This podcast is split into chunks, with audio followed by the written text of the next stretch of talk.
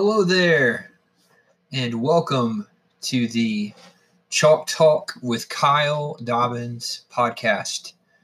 Um, Chalk Talk with Kyle Dobyns is a podcast that will examine sports stories that inspire, uplift, and inform those of us who watch sports as fans. Uh, my name's Kyle, and I'm your host. Um, and um, I've always wanted to do a podcast. I have been a big fan of podcasts for many years, whether I am uh, driving in a car or doing dishes or working or working outside or um, really doing anything. I, I, really enjoy having a podcast on. I think it's a unique way to um, get information out and entertain and have fun and um, so I am uh, very interested in jumping into the podcast world. Um, I currently serve as a youth pastor, and uh, and um, prior, to, I've been a youth pastor since 2016. Um, and prior to church ministry, I spent about seven years uh, working in in sports. Um, I spent um, about five years working in college basketball and um, after working in college basketball, I transitioned into um, into working with youth sports. And so, I, um, I, as you can see, I have a passion for uh, for for sports, and um, I'm I'm really passionate about the intersection of sports and society. And I, I really think sports is a tool that can promote unity. And I saw that when I was working in college basketball I saw that when I was working in youth sports. I see that as a fan and from my own experience when I, you know, played high school basketball a long time ago or um, as I watch sports as a fan, I think it can be a tool that can promote unity. And um, I want this pos- podcast to explore the intersection of sports and society and look at things in the sports world that inspire us and uplift us and just bring us good news. Um, this past Monday uh, was my daughter's one year old birthday. And I think about the past 365 days have been, you know, like the most tired 365 days of my wife and I's lives, I think. And I've always told uh, my wife, you know, that I want to do a podcast. I want to do a podcast. And um, I've, I've just never really gotten around to doing it. And, you know, I want my daughter to see um, in me somebody that chases dreams and has goals and goes after goals and isn't afraid to take risks. And um, so I want to give the podcast world a chance and um, and really give this a shot. And um, so I hope that you enjoy listening and um, that we have fun together. Um, it's not going to be perfect as we go along, as we as we move, you know, through episodes. Hopefully, um, my recording will in, will improve and background noises will get better, and maybe we can incorporate some cool bumper music or uh, things like that. But thank you for uh, being along for the ride, and um, we're excited to get going. Um, so, what I wanted to talk about first tonight is um, looking at the NBA. And I came across a couple of tweets earlier today um, from uh, Shams Charania of Stadium in the Athletic. If you do not follow uh, Shams on Twitter, he is incredible. He is a, um, a one man tweeting machine, must follow for those of you that love the NBA. Uh, that love basketball. He is constantly putting out information. Him and Adrian Wojnarowski and Chris Haynes um, they just duke it out for NBA scoops. And I think Shams is one of the best there is. So the NBA's plan is to resume the season at the end of July at the most magical place on earth, none other than Walt Disney World. And so the NBA has decided to bring 22 teams, basically the top 22 teams based on standings, to bring them to Orlando to um, have special protocols in place, have testing for coronavirus in place, quarantine logistics. I mean, everything you can imagine, and have these 22 teams basically sequestered um, at Disney in Disney resorts and um, and play out these games at the uh, I don't know the exact venue names, but it's kind of in, in that section of Disney where the ESPN Wide World of Sports complex is. If you remember the Thanksgiving tournament for college basketball, I think it used to be called the Milk House, but they have two or three really nice uh, basketball facilities that, that can even house spectators. Uh, Shams tweeted that out too. But the plan is to have all the teams stay on Disney properties, play at these facilities, finish the regular season, play a tournament, all in Orlando at the same location. And you know, if you, if you follow sports, the NBA and Adam Silver is um, the commissioner of the NBA. The NBA does a great job um, with um, innovation. They're creative. They're very forward thinking. They're always um, thinking ahead and, and, very well thought out uh, sports league. They do a great job. But Shams tweeted these two things tonight, and I found them interesting. Uh, I think you might find them funny. Uh, but in the NBA's Orlando campus, uh, the players will enjoy these hotel amenities. They will have a players only lounge, complete with NBA 2K, which is a video game, TVs, gaming. They will have access to pool and trails. Uh, they will have barbers, manicurists, pedicurists. They will have a 24 hour VIP concierge they will have daily entertainment. They will have movie screenings, DJ sets, video games, ping pong, pool, lawn games, and players will be able to attend other games. I don't know about you, you all listening out there, but does that not sound like a blast? Get to go to the magical, most magical place on earth, play basketball, and you get all these amenities. That's pretty cool. Uh, sources, according to Shams, the NBA teams that the Disney hotels that they'll the NBA teams, the Disney hotels will be hosting the teams. Um, sorry for that word salad. Um, the Grand Destino Hotel, which I believe is at Coronado Springs area. Um, the teams, the Bucks, the Lakers, the Raptors, the Clippers, the Celtics, the Nuggets, the Jazz, and the Heat will be at the Grand Destino. The Thunder, the 76ers, Rockets, Pacers, Mavericks, Nets, Grizzlies, and Magic will be at the Grand Floridian. And then the Blazers, the Kings, the Pelicans, the Spurs, the Suns, and the Wizards will be at the at Disney's Yacht Club. Um, so how cool is that? Um, I've never stayed at any of those hotels. Don't know if I ever will. I think the Grand, Grand Floridian would be pretty epic. It looks pretty cool from the outside.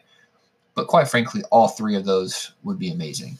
But looking forward to the resumption of the NBA season at the end of July. I know as an organization um, or as a league, uh, the league is still kind of ironing out details and listening to players' concerns and wanting to make sure that all the players feel on board with participating. And so, um, mad props to the NBA for listening to what the guys are comfortable with. And um, if the players feel like now is the time in our country when it's it's a good idea to play basketball or not. And so the NBA is still trying to iron those things out. And um, if they are able to get that stuff ironed out, it sounds like they have a plan in place at Disney to make it happen. But I thought that was pretty interesting. Um, so what I'd like to do now is look at a couple of um, inspiring stories that have happened over the past few months. And, um, you know, coronavirus has kind of caused society to go to, um, I, I, guess the the you know society has changed and our, our culture has changed um, because of coronavirus. It's really brought things to a standstill. Um, but we've also seen some really cool uh, things take place in the sports world um, in response to um, a difficult situation. And so, um, an NBA player that I really I really like. I think he's a he's a great guy and he's got some some mad skills on the court. he played at the University of Tennessee, um, and that is Tobias Harris. And Tobias Harris is a forward for the Philadelphia 76ers. And, you know, Tobias is a cool story. He was kind of, uh, he kind of got bounced around to a few teams for, for a few years, um, but he really found his footing with the Clippers. Um, and then he got, um, he got moved to Philly and he signed a huge contract. He signed like a five year deal, $180 million. And, you know, the, the contract was, was a little bit criticized just because the, the 76ers made such a financial investment in Tobias. But he's a really good player. He's a great team guy. He's great for the community. Um, but one of the things that I wanted to share um, is that you know there was an article in the Philadelphia Inquirer um, back in May, and you know Tobias was um, Tobias is a leader in the community. You know he's a basketball player, but he is more than that. He's a leader, and um, he he is helping out families in need and um, you know, one of the things that I, I, I, read that was really cool is there was an article back in May, and um, I'm going to read a little bit of it, but uh, it was an article by uh, Keith Pompey of the Philadelphia Inquirer, and um, Tobias will help support 12 Philadelphia families with mortgage assistance. He will provide lunch for 250 healthcare care workers, and he distributed 20,000 children's books for at home libraries in response to the coronavirus pandemic. Um, he partnered with an organization called Read by Fourth. Um, the books for home libraries will go to Read by Fourth, whose partners include the People's Emergency Center, the Philadelphia Housing Authority, Master Charter Schools, and churches. Um, he partnered with Chick fil A to provide lunches to healthcare workers at Temple University Hospital, Hospital to thank them for their hard work in combating the pandemic. So, uh, you know, just wanted to to kind of highlight that and say, um, you know, good good for Tobias, and you know, Tobias has been you know really blessed with a with a huge contract, and it's, it's really cool to see him uh, supporting his community and trying to make a difference in in Philly, and um, you know, really cool to see Tobias helping out in that way. Another NBA guy that I wanted to uh, to kind of highlight and spotlight is Kevin Love. And uh, for those of you that don't know, Kevin Love is a forward for the Cleveland Cavaliers. And um, quite frankly, on the basketball court, you know, ever since LeBron left Cleveland to go to LA, um, they have not won a lot of basketball games in, in, Cleveland. It's been it's been tough sledding. You know that they might have a bright future uh, with some some young talented guards like Darius Garland, um, and shucks, I forgot the guy's name. They have another guard. He played at Alabama. Um, give me just a second. I gotta look this up. This is gonna this is gonna drive me crazy. Um, it got some young talent. Collin Sexton. Collin Sexton. Sorry about that. Um, I gotta make sure that's who it is. Yes, that's who it is. Collin Sexton. They've got a really good backcourt. Collin Sexton, Darius Garland. So the future is going to be okay um, in Cleveland. But right now, it's tough sledding for for the Cavaliers on the court. But one thing that's been really neat is is Kevin Love has taken a leadership role off the court with mental health awareness. And you know, mental health is is sometimes um, not taken as seriously as physical health. And uh, the month of May was Mental Health Awareness Month. And given uh, the difficulties of the coronavirus pandemic and um, kind of how that changed society, you know, mental health is something that should be taken, you know, very seriously. And in an article by um, Jackie MacMullan, who's a who's a tremendous writer for ESPN, um, I mean, she's a, she's a star. Uh, she wrote a piece about Kevin Love coping with, not just coping. He's been coping for a while, but him talking about mental health during the midst of the pandemic and how he's being a leader um, during the pandemic. And I just want to read a couple of quotes from Jackie Mack's article and um, and how he has combated mental health in his own life and how he is pushing for other people to to make a difference and to to realize that mental health is is not something um, to take to take lightly.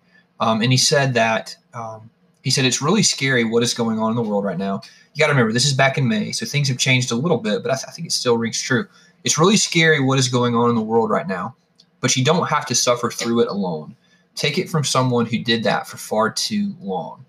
Um, he said that um, um, with May designated as mental, this is Jackie MacMullan, with May designated as Mental Health Awareness Month, he is continuing to spread his message in these uncertain times that people should pursue mental wellness with the same vigor they do physical health.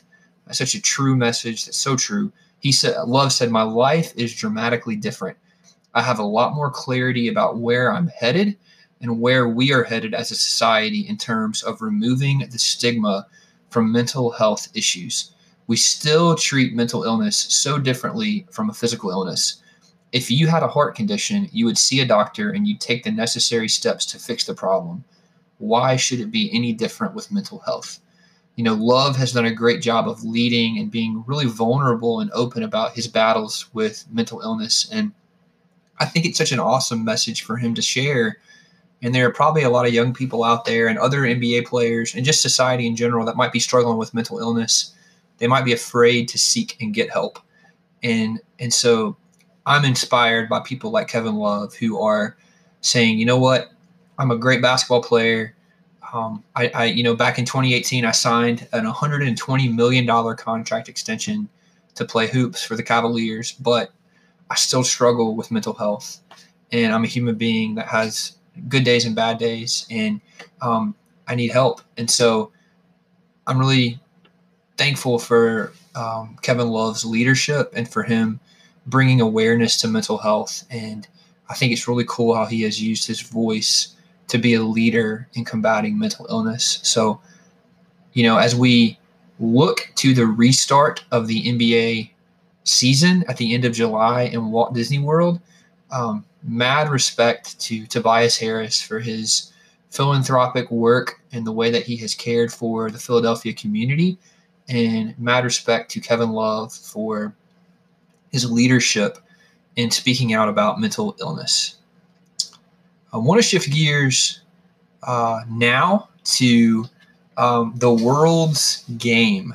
So, um, we have recently seen the German Bundesliga, which is the main soccer league or football league, depending on how you pronounce it. Um, the the main soccer league in Germany they restarted a few weeks ago, and um, this week, the English Premier League in uh, um, in England will will restart their their soccer league.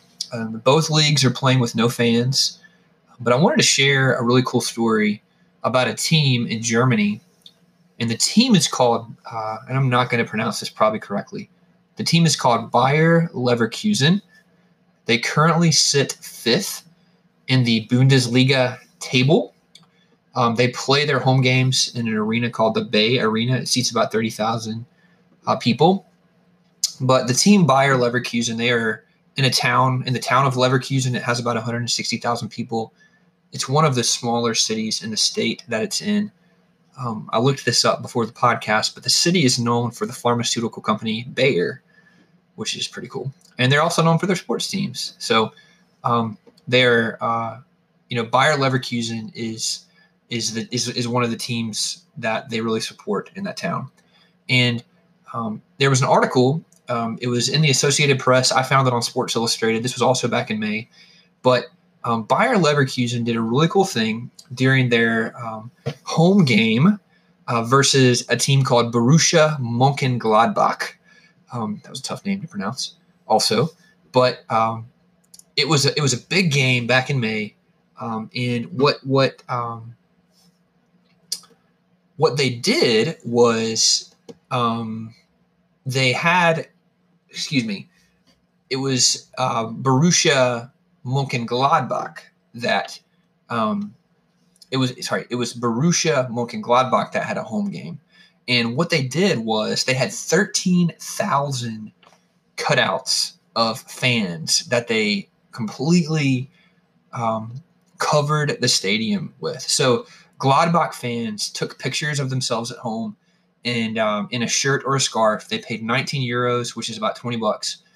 and they turned that into cardboard companions and they peppered the stadium of with pictures of fans. So Bayer Leverkusen played against Borussia Mönchengladbach, and the Gladbach fans completely covered the arena with cardboard cutouts of pictures of fans. Paid 19 bucks a person to do it, and if you get a chance, uh, Google um, Borussia Mönchengladbach versus Bayer Leverkusen um, stadium pictures, and you will see the fans in the stands of the cardboard cutouts. It is an awesome, awesome picture. So make sure you check that out. It is amazing. And so I just thought that was a bright spot in the sports world, and it just goes to show you the passion of sports fans throughout the globe. Another story in the soccer world that I wanted to share with you all is about a um, an amazing player and an amazing talent. And I want to talk a little bit about Marcus Rashford. And Marcus Rashford is a 22 year old leader and forward for Manchester United and um, the English national team. And you know, for those of you that don't know, Manchester United is one of the biggest clubs in the world, maybe the biggest club in the world.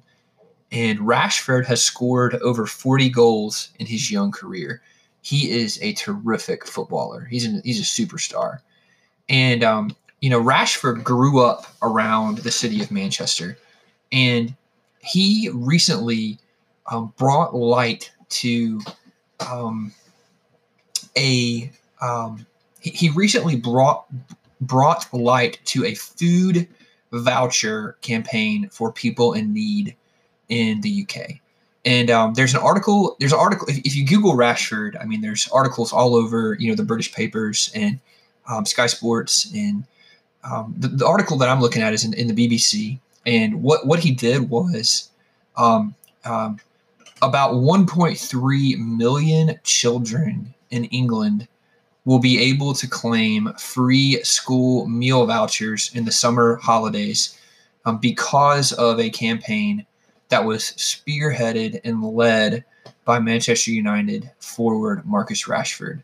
Um, the Manchester United forward, um, he penned an open letter to politicians in England, and he basically said that we need to support children who need to have free school meals over the summer and uh, especially people you know during the coronavirus lockdown and um, during when when when schools are not in session families whose children qualify for free meals um, maybe through the schools um, you know they needed help and so rashford wrote politicians he spearheaded a campaign and now because of this about 1.3 million children in England will be able to claim free school meal vouchers because of Marcus Rashford. And so I think that's pretty epic and I think it's pretty awesome on Rashford's part. And, you know, Marcus is known throughout the globe and throughout England for being an amazing footballer.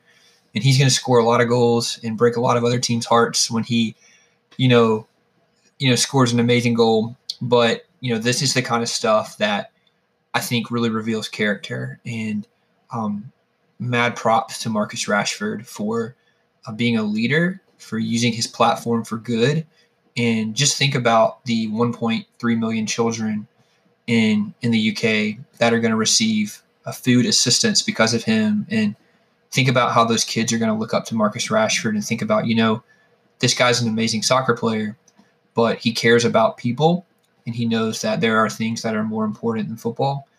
And um, I just want to say, you know, mad respect for Marcus Rashford and good for you, man. Later this week, like as I mentioned, the English Premier League will start up. A couple of uh, exciting games that kick off later this week is, um, you know, I'm not sure when you're going to be listening to this podcast, but on Wednesday, June the 17th, Arsenal visit Manchester City at the Etihad Stadium should be an amazing clash. Um, Arsenal, coached by Mikel Arteta, will face off against Manchester City and Pep Guardiola. Mikel Arteta recently was an assistant coach under Pep Guardiola before making the move to Arsenal, so that should add to the matchup. This will be the, the team's first matchup since the long layover for coronavirus, so it'll be interesting to see if there is any rust. You'd have to think that on paper, Um, Manchester City have a bit more talent than Arsenal, but I think it should be a pretty close clash and exciting to watch. Then later this week on Friday, June the 19th, uh, Manchester United travel south to London to face off Tottenham to face Tottenham Hotspur in Tottenham Hotspur Stadium, and uh, United um, uh, will will will um, that, that's going to be a great game. Uh, you know, Jose Jose Mourinho is the coach for Tottenham, and he used to coach at Manchester United, so that'll add a little bit of luster to the matchup. Two great teams with a lot of firepower, so I'm excited to see that game. It's going to be interesting to see.